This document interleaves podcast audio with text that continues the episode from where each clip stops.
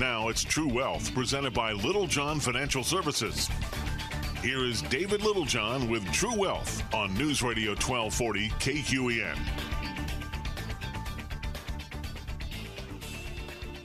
I like to wait for the guitar riff part where dream, dream, you know. Hey, welcome to the True Wealth Show, ladies and gentlemen. I'm your host Dave Littlejohn in studio with my, you know, the usual, the whiz kid, right? Yep, here I am. Matt Dixon. Okay, All but also special guest in studio. This is where you have to tell everybody who you are. This kid number two. yeah, yeah. Yeah. All right. So Except- welcome to the studio, Zach Lush. Thanks for joining us today. Thanks, guys. It's a, it's a pleasure to be here, man. I'm fired up. right? And and if you're wondering like why is Zach here, and the answer is like if somebody's going to grade your homework a little bit, it's almost that. Is that is that fair? Is that it's not even that, right? It's not even close now. No, no, no, no, it's not. No, man. I'm trying to get you over the finish line so that I can I can move on with my life. But uh, You're just a roadblock, a Oh, I know. the- So, uh, so Zach's a buddy of mine. We've been talking over the last year or so.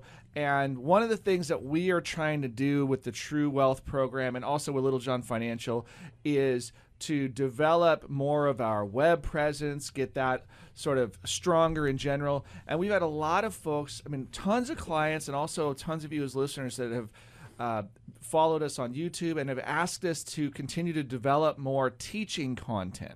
And so uh, Zach is looking at some of that and how we can put that together. And he's also trying to help us figure out, you know, what makes our firm different from everybody else, right? There's a lot of Me Too in the world. There's a lot of, uh, you know, there's a lot of places you can go for financial services. I mean, they're everywhere. I swear. Uh, it's it's like you know, fast food restaurants. Like everywhere you look, oh, there's another option, right?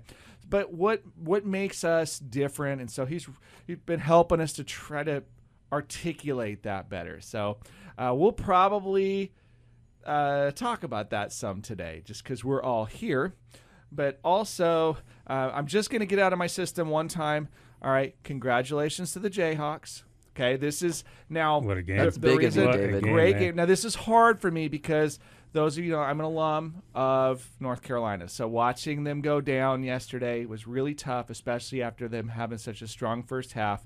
It's like the magic just ended at the half, and then uh, watched Kansas grind their way back, win by three.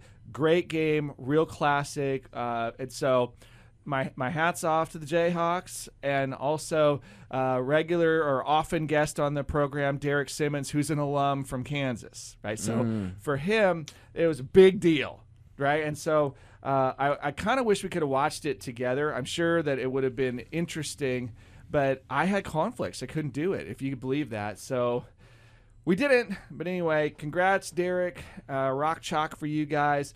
And also to the Tar Heels, I will still say, uh, you know, well represented. And I don't know about the rest of you guys. I was totally okay with Coach K. Uh, a lot of people are like, oh, it would have been the story if Duke could have gone on to win it. And I'm like, hang on. His career ended at exactly 500 against Carolina. Oh, which- did it? Yep. So 100 games, 50 50. And I'm like, I'm pretty sure it was 100 games. That's and I'm like, that's pretty fair. I was like, that's awesome, actually, Yeah. to have that rivalry play out and be a battle for your whole career. And so when you look at the the grand scheme of it, what I love about it for the rivalry between Carolina and Duke is that it continues, right? Yeah. Nobody can say, well, under Coach K, he got the best of Carolina, right? It's like, no, it was still a battle. but would you rather tie like that? Would you rather be the winner, the loser? I mean, Well, no, I'm just saying, Are you- from a Carolina perspective, I didn't want to be the loser. you Oh, don't want okay, to I be guess 49 you are against wearing 51. that You're like, hat, yeah. ah, we went down. It's like, all right, hey, you, you know, got all the way to the final four and in Cinderella fashion as an eight seed, took the momentum and and managed to cross the that threshold. I'm like, hey, that's a good showing, right? Did I want the national championship? Of course, right? If you're a fan, of course, but whatever. It was still an awesome season, so totally hats off to the guys. And yeah, I'm trying to play it cool on the radio too. I wanted them to win, but say vie. You played I- ball at UNC, didn't you? I didn't play ball. I ran on the track team, right? So uh, there's there's talent, and then there was me, right? Like uh, I I I walked onto the team, and I was good enough to they kept me around. But uh, you know they're there are such athletes at the D1 level that are just extraordinary. I count myself honored and privileged to, to have been amongst them. I don't know that I should have, should have been, but for whatever reason, they let me stick around. Who's faster, you or Matt? Matt, right now, yeah. kidding? I drive a desk for a living. He's, he's Got a more than few ten years years on younger you. than me. Yeah. Matt If we were to Matt try can fall to- down the stairs faster than I can. I'd be afraid to race even now though. It's like you got to start thinking about the hamstrings at this Oh, age, yeah. right? It's Like always the hamstring. blow something out, right? Yep. It's something. Anyway, well, look, um, the obligatory stuff about the markets. Here's the thing I want to say: getting better, yeah, Right? Each week for the last couple of weeks, we've Right? been It's headed in the right direction. getting better. Um, I think if we look back on it, Ja- you know, we had really December, early January highs, and then things got shaky, and then with the uh, invasion in Ukraine, things really kind of got dicey. We continue to see inflation be painful. No way around that, right? Oh right? yeah. And here's the one that really stirs me is are we getting real accurate figures out of the government as far as inflation right now? I don't think we can say that with any type of certainty. Yeah, and I think the answer is it depends. Mm-hmm. right? Because we may not. Well, I know we're not using the same methodology for calculating things as we did, say, back in the '80s. Right. So when when we had runaway inflation in the '70s and '80s, we were using different calculations and different metrics. So it's uh, it's hard to say. But uh, I've heard it argued that if you were using the metrics we used to use, inflation's running closer to 15 percent. Uh, when I use my eyeballs and look at what things cost, like, that seems more- pretty close. Yeah. so uh, it's really crazy how much things have spiked in price. Uh, I think I told everybody, you know, last week I was I was back after being on vacation, but uh, you know, we went on you know touristy vacation to blue water and islands, and it was not on U.S. soil, right? So you know, code for we were in the Caribbean. It was Oregon was same price. I expected to go somewhere and get tourist trapped and have it be really expensive. Was shocked to come back and realize I could get cocktails in uh, the Caribbean cheaper than I can here. Yeah. I know, right? You go, wait, what? so anyway, Hmm. inflation is a real deal. That's all I could say. But anyway, uh, I do like the fact that you know we're back to the S and P was down today, right? S and P, Dow, and Nasdaq all down, so it was a risk-off day. When we see that, you know, Nasdaq a little over two and a quarter percent, Dow about uh, 0.8, and then the S and P was down one and a, a little over one and a quarter but the crazy thing, I mean, so that puts a, we're at about 45, 25 on the S and P. Mm-hmm. We started the year at about just around 4,800 was the highs, a little over. Yeah, and we're coming off a pretty hot streak too. I mean, we had Yeah, a, we've had a couple weeks of strong run. Yeah, And uh, is it just me, or I swear, I mean, the risk on, risk off thing is still basically big tech. If big tech's winning, everybody's winning. Right. If big tech's in trouble, they're then we're, we're all in trouble. mm-hmm. So I've been I'm going to just throw a theory out there for everybody. My prediction. You ready for this? Oh man, get out your pen and paper. I know. My prediction is that somewhere in the next Uh, probably 5 years or that we're going to see tech as a sector begin to get broken apart into different types of tech. We will no mm-hmm. longer just call it the technology sector because it's so Too broad of a disproportionate. yeah, it's anymore. too broad Yeah, and and so much of our economy in the United States now falls under that one sector's definition, right? So you know you got real estate, you got consumer staples, you got consumer discretionary, you got uh, telecommunications, and you know different types of sectors in the marketplace. Healthcare is one, you know, and technology is just you know when it when it's going to represent more than half the economy. Well, how do you say half the economy is one sector of the index? right. I, I think we're going to see t- tech broken apart, and people, well, how? And so, well, maybe it'll be like internet tech, and then it will be tech hardware, and then it will be y- you know, Financial tech. yeah, fintech, or what? So there's the different categories, and you know, a few folks will shrug and say, "Yeah, you mean like they do in the ETFs?" And I go, "Yes, by the way, that's an exchange traded fund." If you're wondering what I just said, but yeah, I mean, I think you'll see more of that, but it will be we'll, we'll fracture the sector into other pieces because it doesn't make sense to have that much categorically, that much of our GDP lumped into one mm-hmm. catch-all bucket. Right. So things like the metaverse and like I'm following some of these disruptive technologies like AI and robotics and mm-hmm. and but have you been do you guys have a VR headset? Have you been in the metaverse? I've I have not. never tried Yeah, it. it's unreal. Like it's probably the, the one of the coolest. I- I'm not into video games, but I am now into video games because we meet on the metaverse and seeing how they're you know Zuckerberg is putting all his money into Meta. Um, there's obviously going to be a big play there. See, this is Yeah. what we miss when we're in Roseburg, right, David? Like we've You guys don't have you guys don't, don't have VR here? sure we do. we do, but no, we like, absolutely do. That's some so whole separate issue where I've not uh, engaged much in that because I just know my personality type and I love technology and Oh. toys, and I think it would really capture my attention.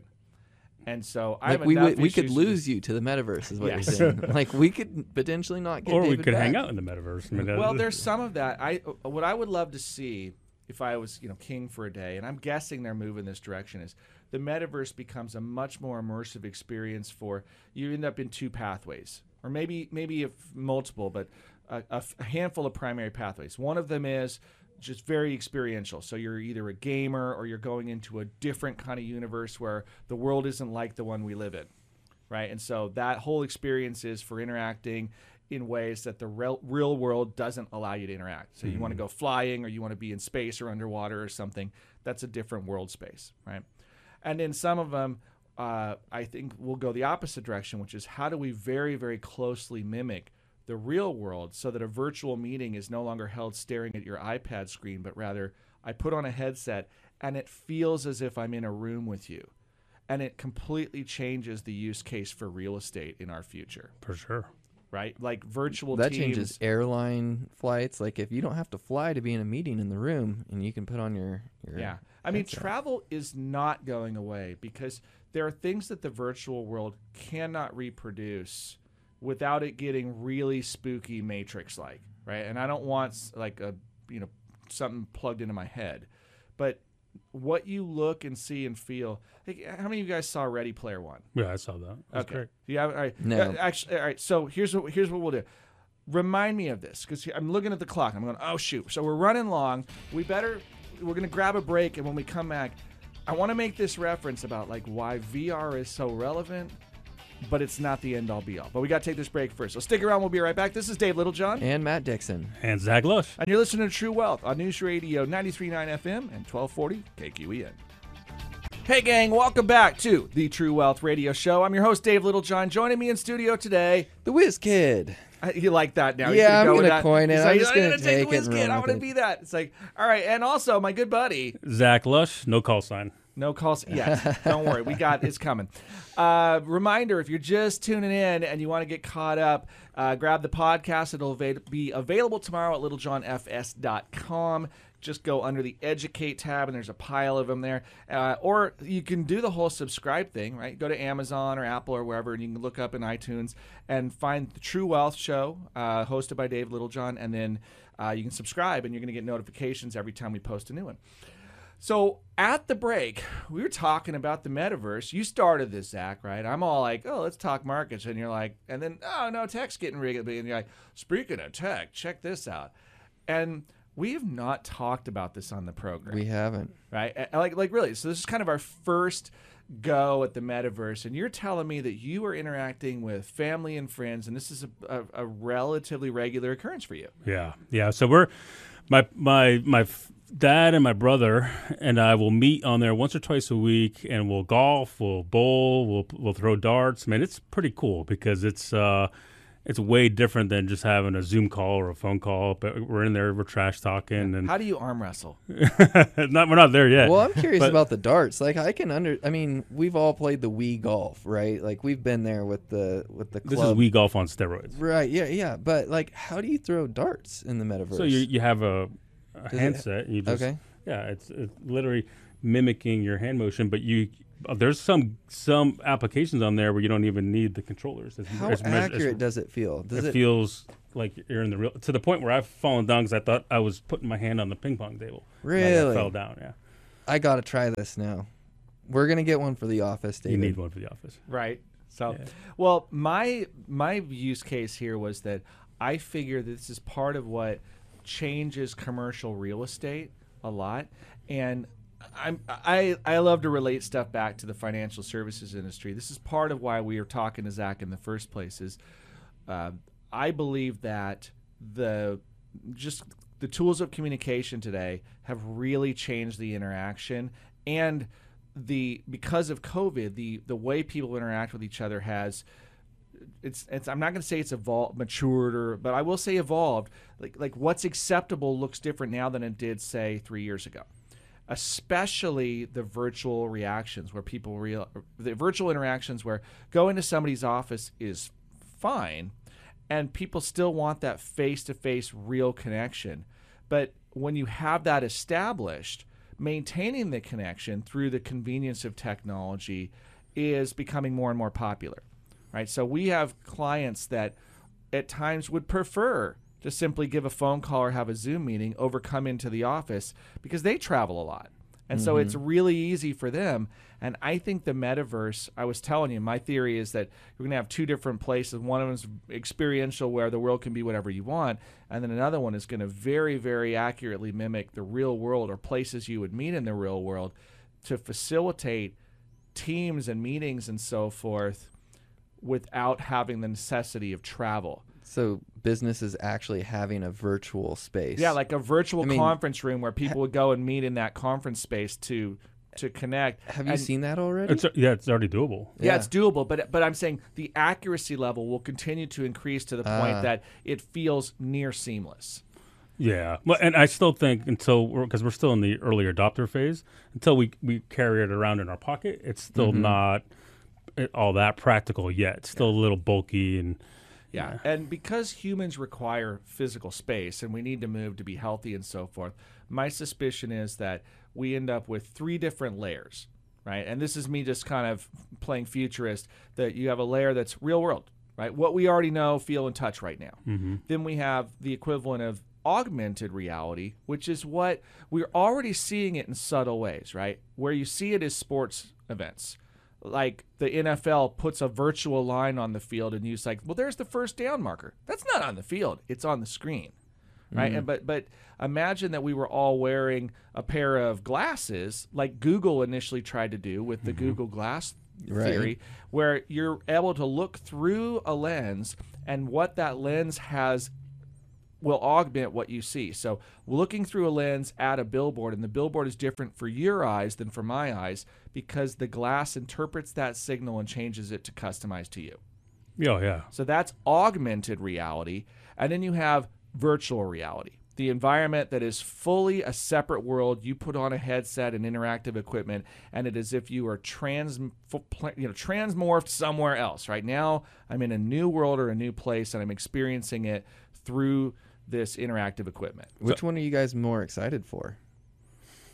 I I think the I think AR they is all more. have their place. yeah, I was gonna I was gonna say the same thing, but with with VR, I, I don't know how they are if there's any monetiz- monetization models for that yet. For VR, For VR, like there's you don't see advertising on there yet. not Um, yet. I mean, that's this is the usual, right? First, it, it, the, so First, you, you, got to get people hooked. Well, yeah, the and model then in the advertising hits. Yeah, th- this is the financial model, and follow along in the Google and Facebook and everything else. You give it away first because Mm-hmm. it, remember, if you don't pay for the product, you are the product. Okay, so I mean, same here. You're not paying for the radio. Why? Because there's advertisers paying for you to listen to the program, and they hope the content's good enough that you'll stick around in between and listen to those ads and then patronize those organizations. So if we talk about virtual reality, you got to get enough people adopting it that it makes sense. And these early adopters are running out and buying real estate and so forth. And I shrug my shoulders on that one because I'm like, real estate, well, that that implies that there's one standardized place that everybody goes. But my sense is that the the real frontier is that anybody can start to create their own virtual spaces once you have the right protocols for it. And so, well, wh- why go to just the metaverse when you could go to the Dave verse or the Bat verse or the Zach verse? You know? Yeah. yeah, I think uh, it would be cool if they could do things like Ready Player One, where they had the, the, the treadmill that went multiple directions, then you could feel where you're at. So that that would kind of bring in that. This is a movie. If, if you haven't seen it, it's great if you like sort of early so so 80s and early 90s nostalgia. Steven Spielberg, right? It's everywhere. Yeah, and Ready Player One, without giving much away, the premise is that uh, there is a, a the equivalent of a metaverse. The Oasis. Right. It's called the Oasis, and there are the owner of the Oasis is passing on the torch, and the way they do it is through an interactive video game, and people have to find clues and solve the puzzles. And they're embedded in all kinds of places in history and classic video games. So everything from Donkey Kong to Back to the Future get referenced. And it's a ton of fun if you love nostalgia. But the the premise of it is exciting, right? It's, it's pretty cool. And the concept of the technology is really cool. And yeah, I think there's some plausibility to how it is implemented there. There's actually I've noticed this when I'm in there's a top golf game or even the ping pong, but there's a little bit of a recalibration that has to happen when you take the headset off. Yeah, I like bet. you're because you're so immersed and there's colors Mm. and there's uh, you're playing with people and then all of a sudden you're like oh I wonder if it could Um, get someone motion sick. oh if- definitely Yeah. without question. Yeah. And um, th- this is the the larger concern: is it could be pretty jarring for people, and uh, the the other concern is how does this impact, especially with kids? How does this impact our brain development? oh boy. Right? I mean, we don't even know how screen time is going to impact brain development. We know already that screen time has material impact on how we produce and process and respond to dopamine, right? Which is uh, like a, a, a hormone that's the ple- one of your pleasure hormones, right?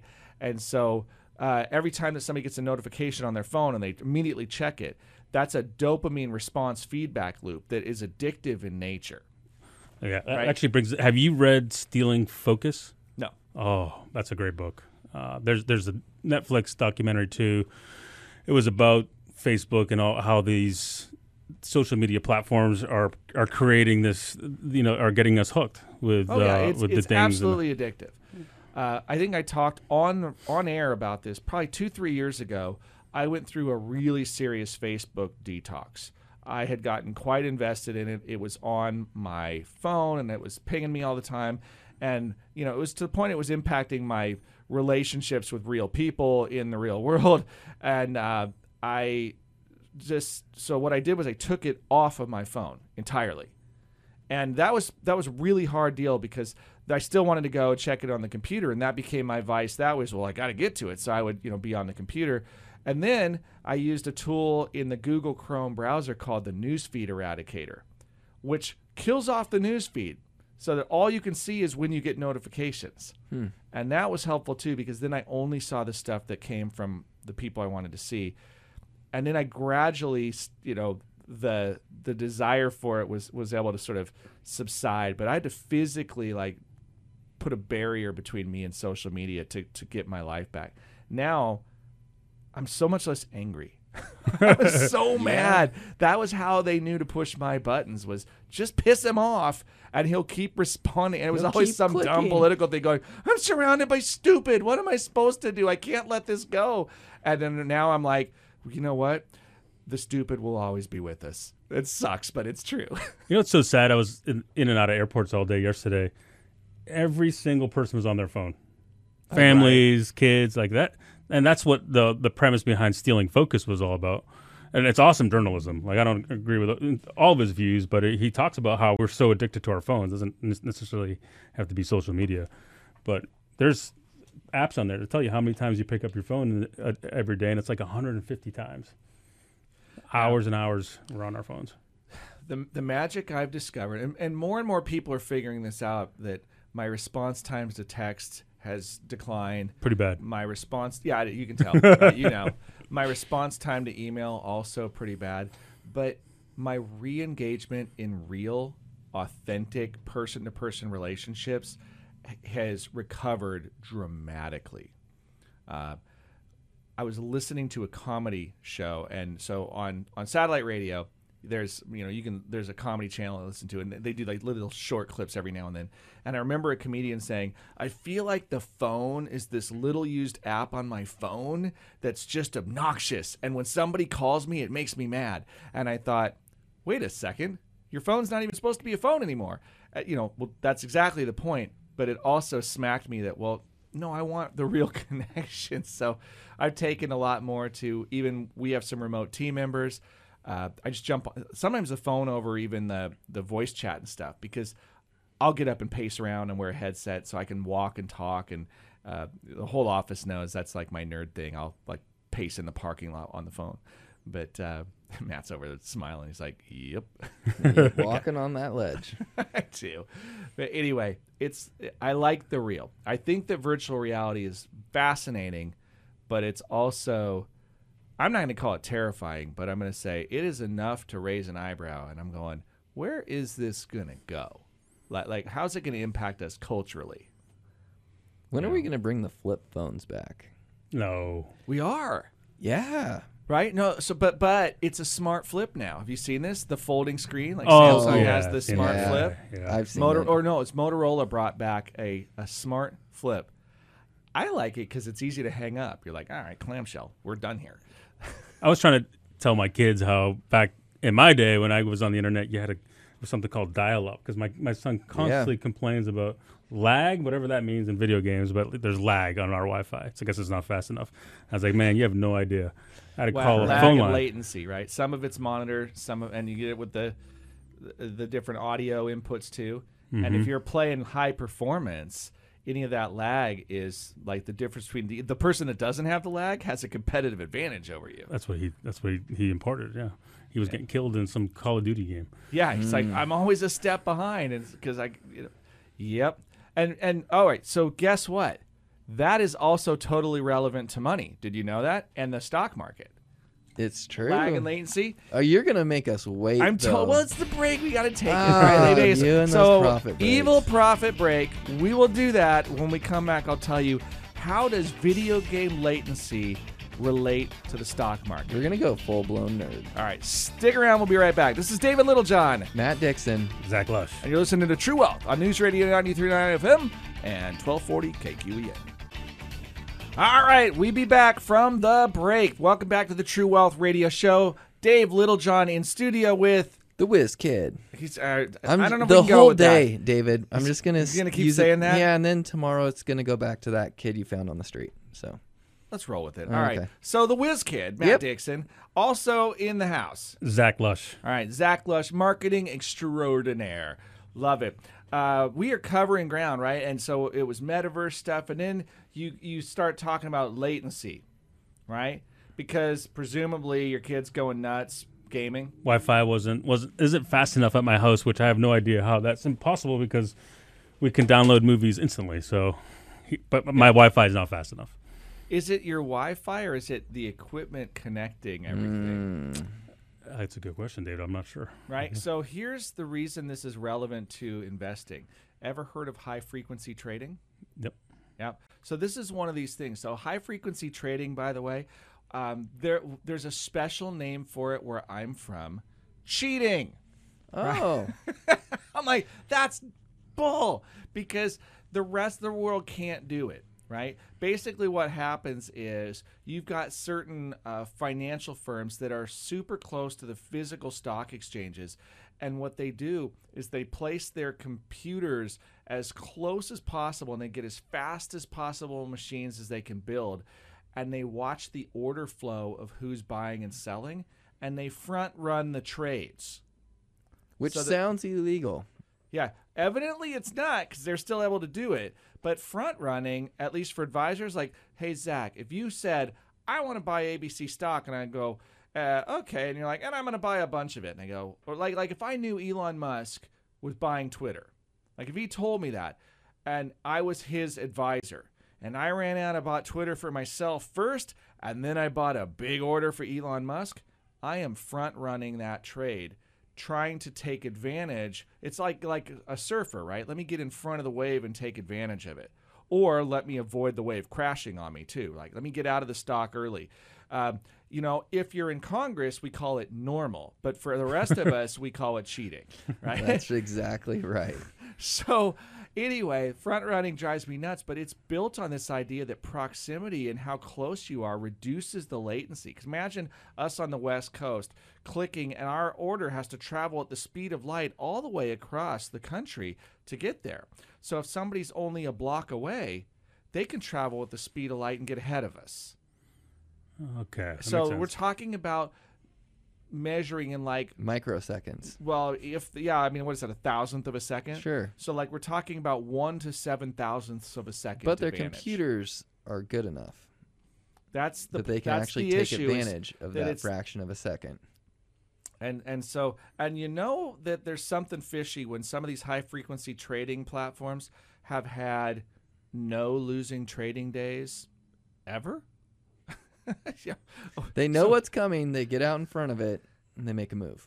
right? And so that's the issue. Now, I have, ha- having personally done some day trading of futures in the past, I have watched what it looks like to see algorithmic trades go to work and pick apart small traders that don't have the same access to the market. I may have even experienced that pain before. Uh, and so it, it does it, it should change the way you interact if you're smart because uh, you are at an information disadvantage at that point and you're at a mechanical disadvantage. It's also why trading is so difficult especially really really high frequency trading. Uh, i'm not saying it's impossible. There are people that manage to do it.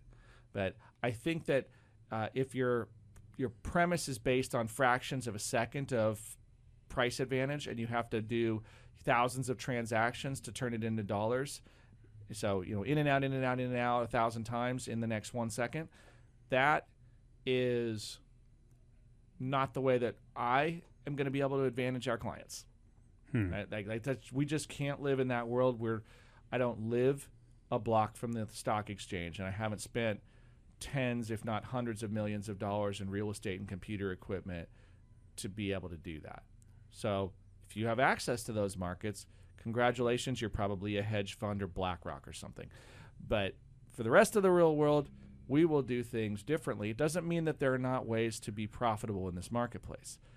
Uh, it does mean that the game, to a certain extent, is rigged in some ways. And so don't, I just say, acknowledge your arena of combat. You can squawk about it, but don't go try to fight it because you're way outgunned. Right? Yeah. Way outgunned. You know what was neat sitting with you guys today, David, was just talking about the relational versus transactional because I, f- I see this happening in the marketing space as well, where it's not just about gimmicks and high speed computers, it's really about community and relationships. And that was probably the biggest takeaway this morning, talking Yeah. to you guys, is like how you've how you've doubled down on relationships and been more about uh, you know take, taking care of people and I guess being good stewards of their money. Yeah. Uh, that- but that's not that's not normal. I, it's well, you you tell me that um, uh, evidently I'm not normal because our, we, we have funny policy that I guess it's funny where when somebody comes into the office, my, it's really simple. Anybody that comes in to visit us, I feel like they should leave in a better spot than they've arrived, and so. Uh, we've now developed this reputation amongst the postal workers, and we're on a route where uh, we get a lot of substitutes. But I guess the reputation's gotten around because everybody knows if they come to our office, one, look, if you need a bathroom break, it's cool, right? You know, that's and, and also we know that if if you uh, if you want to grab some water out of the fridge or something like that, I'm just grateful to get the mail, man. So like I'm like, hey, we can take care of you. You're taking care of us. It's a good trade, but evidently that's unusual or something because. Uh, you know, I just feel like the people are what like who our business is useless without our customers. Like we do not exist without our clients. So, th- to me, it's really obvious. Take care of them. Like, the, the, I didn't know it was rocket science, right? But I'm like, great if it is, or if other people view their relationships with their customers as, you know, marks or just the the transaction. I'm like, boy, if, if it's a transaction, our business is going to starve because our mm-hmm. margins are so small. We will starve if it's transactional. It's got to be relationships built over a lifetime, and they got to stick around. Mm-hmm. That- I mean, so we have to continuously earn the right to do business with our customers, or we're not going to make it. So that's just I think it's just our DNA and what we're about. But you were talking about hygiene and how most everyone expects that. But I was talking to a client, and all I did was I called him on the phone. He's like, "Dude, you're the first marketing agency that's actually called me on the phone. Typically, I get a an email or I get a, a text message, but you took the time to make a phone call. So I, I just thought that was normal. But to hear what um, uh, Jan was saying this morning, really around your ability to, to you know just sit there and talk to her as a person, and and and she's just not a it's not a she's not a bullseye, and you're helping you're you're showing up to to serve and to help. Right. So this is kind of the. It's not a dirty secret at all. This is if there was a blessing in our business, right? It's that we have such awesome clients right now that the next client isn't what makes or breaks our business, right? So the next person that comes in the door, in fact, I, I tell all of our all of our team, right? Before we make a promise to another customer or future customer, we first have to keep the promises we already made. Okay, so everybody that's already a client, that's our first priority because we already made the commitment. So the person that comes in next, we want to make sure it's the right fit for everybody because I don't want to fail on the promises we already made. So we're not going to make more promises until we are sure that we're aligned and that we can still mm-hmm. do that, right? But that puts us in this great position. If the person that comes in, I'm not looking at them like a paycheck. I'm looking at them like a, as a person, saying, "All right, how do we serve you, and what do you need? Is this well aligned for what we do?" And when everything aligns well, it's fantastic, right? And if it doesn't align well, we can say genuinely, like, "Hey, you know what? Maybe we're not the best solution for you, but here's some options, and here's how we can get you into a better spot." Because remember, everybody that walks you in the door should leave in a better spot than they walked through. So that's just our philosophy. But it takes the pressure away. and It's no longer a sale for us. It really is about, well, let's figure out how we fit together. And I hope that's how our clients experience it. Right? I mean, that's what we want them to experience. I hope that's how our team experiences it. Because, I, I mean, I joked with Matt today, like, what quota, right? We, we don't have a mm-hmm. sales quota. We just have a, are we taking care of our people and are they happy? If we do that really well, they'll talk in the community and we'll find more people. And then hopefully by doing good community service like this program, people will find us organically too. And then hopefully we have guys like Zach that turn around and say, well, how about if we help get you out into the community more so people can learn about this and they can figure out if they're a fit and vice versa as well. So there we go. Why, why do you think companies like you, you were talking about the power of moments and peak experiences, and you, you shared that giraffe story with uh, Ritz Carlton? Right. Like how? Uh, but why don't more businesses go that extra mile? Like if that's the differentiator, like are we just are, are most people just oblivious to that's what the market is demanding, or is it too much work? Like what, in your opinion, especially in the financial industry, like why aren't they going the extra mile to really wow their their clientele? It's a trick question because I don't know that they're not. Right. I mean, I'm not a customer of another financial services firm because I'm a customer of our firm. Right. I mean, I, I eat my own cooking.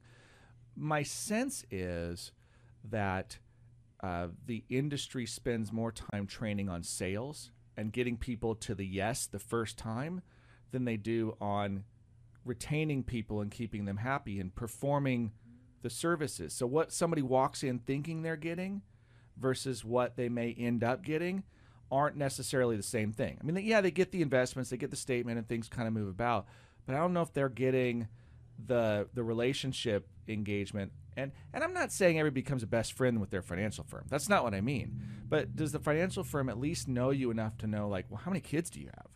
and when are their birthdays or you know who are your you know do they know your beneficiaries and why uh, some of those things that are do they really understand how much risk you're comfortable taking as an investor i mean those are things that they're supposed to know but do they like like how have you engaged with them to get there uh, to me i you know I, I just we just talk you know, figure out and get to know our clients and you, you learn the stories about their their backstory and what makes them tick. But that's how we can better engage with them is to really take the time to understand. Well, uh, you, you kept saying it, it's expected, but it's not. It's not the norm anymore. Jan, if Jan's more more the norm, her experience, previous experiences weren't very good. Yeah, and I'm I guess I'm always real careful about this, and, and I'll just say this real quick because we're running long.